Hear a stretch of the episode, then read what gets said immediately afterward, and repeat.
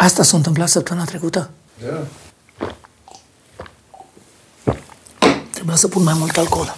Din data de 15 mai, restricțiile s-au relaxat în mod oficial. Acestea s-au relaxat la mare, restul țării fiind ocupat de politicieni care se prefac că plantează copaci.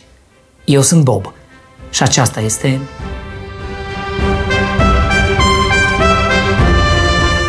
Mai mulți români au fost implicați într-o bătaie generală pe aeroportul Luton. Așadar, este posibil ca un zbor să aibă turbulențe chiar și înainte de decolare.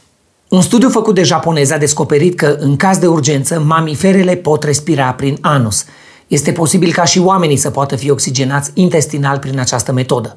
Pentru cei cu probleme respiratorii, vestea e și bună și nașpa în același timp. Un italian de 73 de ani a fost păcălit de o tânără din Gorj. În schimbul promisiunii că se vor căsători, românca a primit de la acesta aproape un milion de euro. Parchetul din Târgu Jiu trebuie să decide acum dacă fapta va fi încadrată ca înșelăciune sau ca atragere de fonduri europene. De la 1 iunie, românii vor putea organiza nunți, botezuri și alte evenimente festive la care trebuie să mergi din obligație, pentru că și ei au fost la tine. Există totuși câteva condiții care trebuie îndeplinite pentru organizarea unei nunți. În primul rând, mirii trebuie să se iubească. Despre celelalte condiții ne spune mai multe Dragoș, care și-a pregătit deja costumul de MC, respectiv de staroste modern. De la 1 iunie, nunțile se vor putea organiza doar dacă între cununia civilă și cea religioasă se va face și o cununie medicală, în care mirii vor jura în fața unui medic că își vor petrece toate carantinele împreună. Deși este indicat ca majoritatea participanților la nuntă să fie vaccinați, nașii sunt scutiți de această procedură. Nașii nu trebuie să se vaccineze pentru că nașii sunt, prin tradiție, niște înțepați. Darul se va oferi contactless. Mireasa se va fura doar cu izoleta, iar dansul pinguinului și brașoveanca se vor executa păstrându-se o distanță de un metru între pinguini, respectiv între brașovean și brașoveancă. Și apropo de contact, în noaptea nunții, mirii vor trebui să facă dragoste la modul trupesc de două ori, pentru că prima doză nu este suficientă și e nevoie și de reapel pentru o imunizare completă. Un deputat din Partidul Aur, prins cu declarația de avere goală, a spus că până acum a trăit din banii părinților lui. Asta în timp ce toți ceilalți parlamentari trăiesc din banii părinților noștri. În Congo, un cimpanzeu dependent de alcool și țigări a fost eliberat din captivitate după 25 de ani. În România, Marian Vanghelie a fost condamnat la 11 ani de închisoare. Universul găsește întotdeauna căi de a se menține în echilibru. Bitcoinul a scăzut cu 10% după ce Elon Musk a anunțat că Tesla nu mai acceptă plata prin criptomonede. Mai multe despre acest subiect sensibil ne spune valutistul virtual Tibi. Bitcoinul este o monedă virtuală a cărei valoare fluctuează în funcție de ce căcat mai postează Elon Musk pe Twitter. Uh, bazată pe o tehnologie de tip blockchain, uh, Bitcoinul este o monedă care se ține într-un portofel care nu poate fi furat în autobuz pentru că e online portofelul, nu autobuzul. Deși sunt aproape sigur că Emil Boc o să lanseze în curând un autobuz online în Cluj luat pe fonduri europene, cumva eco, într-un hub IT. După anunțul lui Elon Musk de săptămâna trecută, Bitcoinul a coborât de la 45 la 40.000 de euro. În traducere, asta e ca și cum ai putea cumpăra euro cu 3 lei bucata doar pentru că fruntea lui Florin Salam a anunțat că nu mai acceptă plăți în valută. E o nebunie. Și Bitcoinul și euro sunt monede inventate relativ recent, cărora li s-a atribuit o valoare arbitrară care se menține în timp pe bază de încredere. Crește încrederea, crește valoarea. Crește valoarea, apar dușmanii.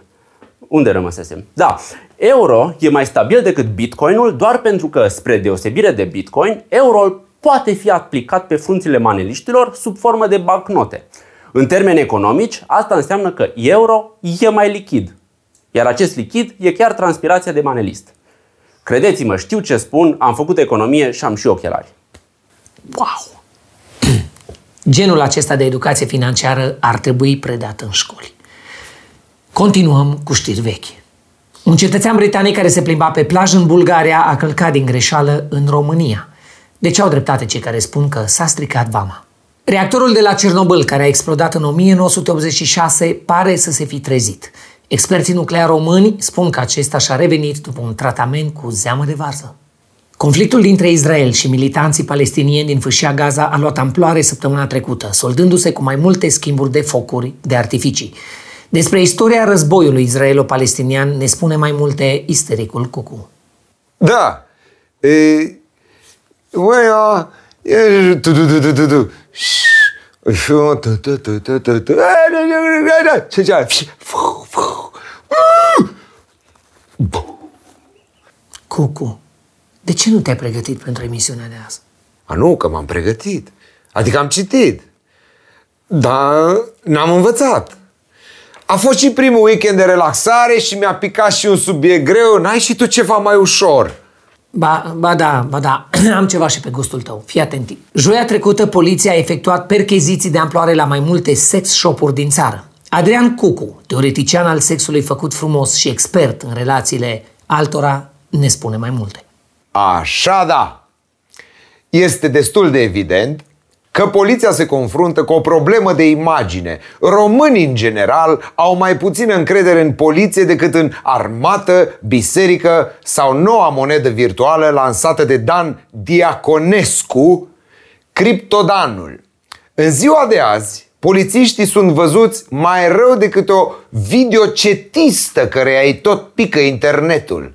Ceva trebuia făcut. Așa că polițiștii au apelat la sex shop-uri de unde și-au luat cele necesare pentru ca următoarele lor intervenții să fie cu adevărat în forță. Pentru un plus de siguranță și încredere, de acum încolo, pulanele polițiștilor vor fi acoperite cu prezervativ și vor vibra. Pentru aplanarea situațiilor tensionate, polițiștii vor fi echipați cu tuburi de lubrifiant cu aromă de căpșuni sau, în cazurile extreme, când se rănește cineva, aloe vera. Iar toate perechile de cătușe vor avea puf roz sau puf albastru pentru când arestează băieței. Toate aceste dotări vor fi extrem de utile pentru polițiștii de la poluția rutieră în momentele în care ne vor trage pe dreapta sau pe stânga sau înainte sau înainte și înapoi. Hâța, hâța, huța, huța.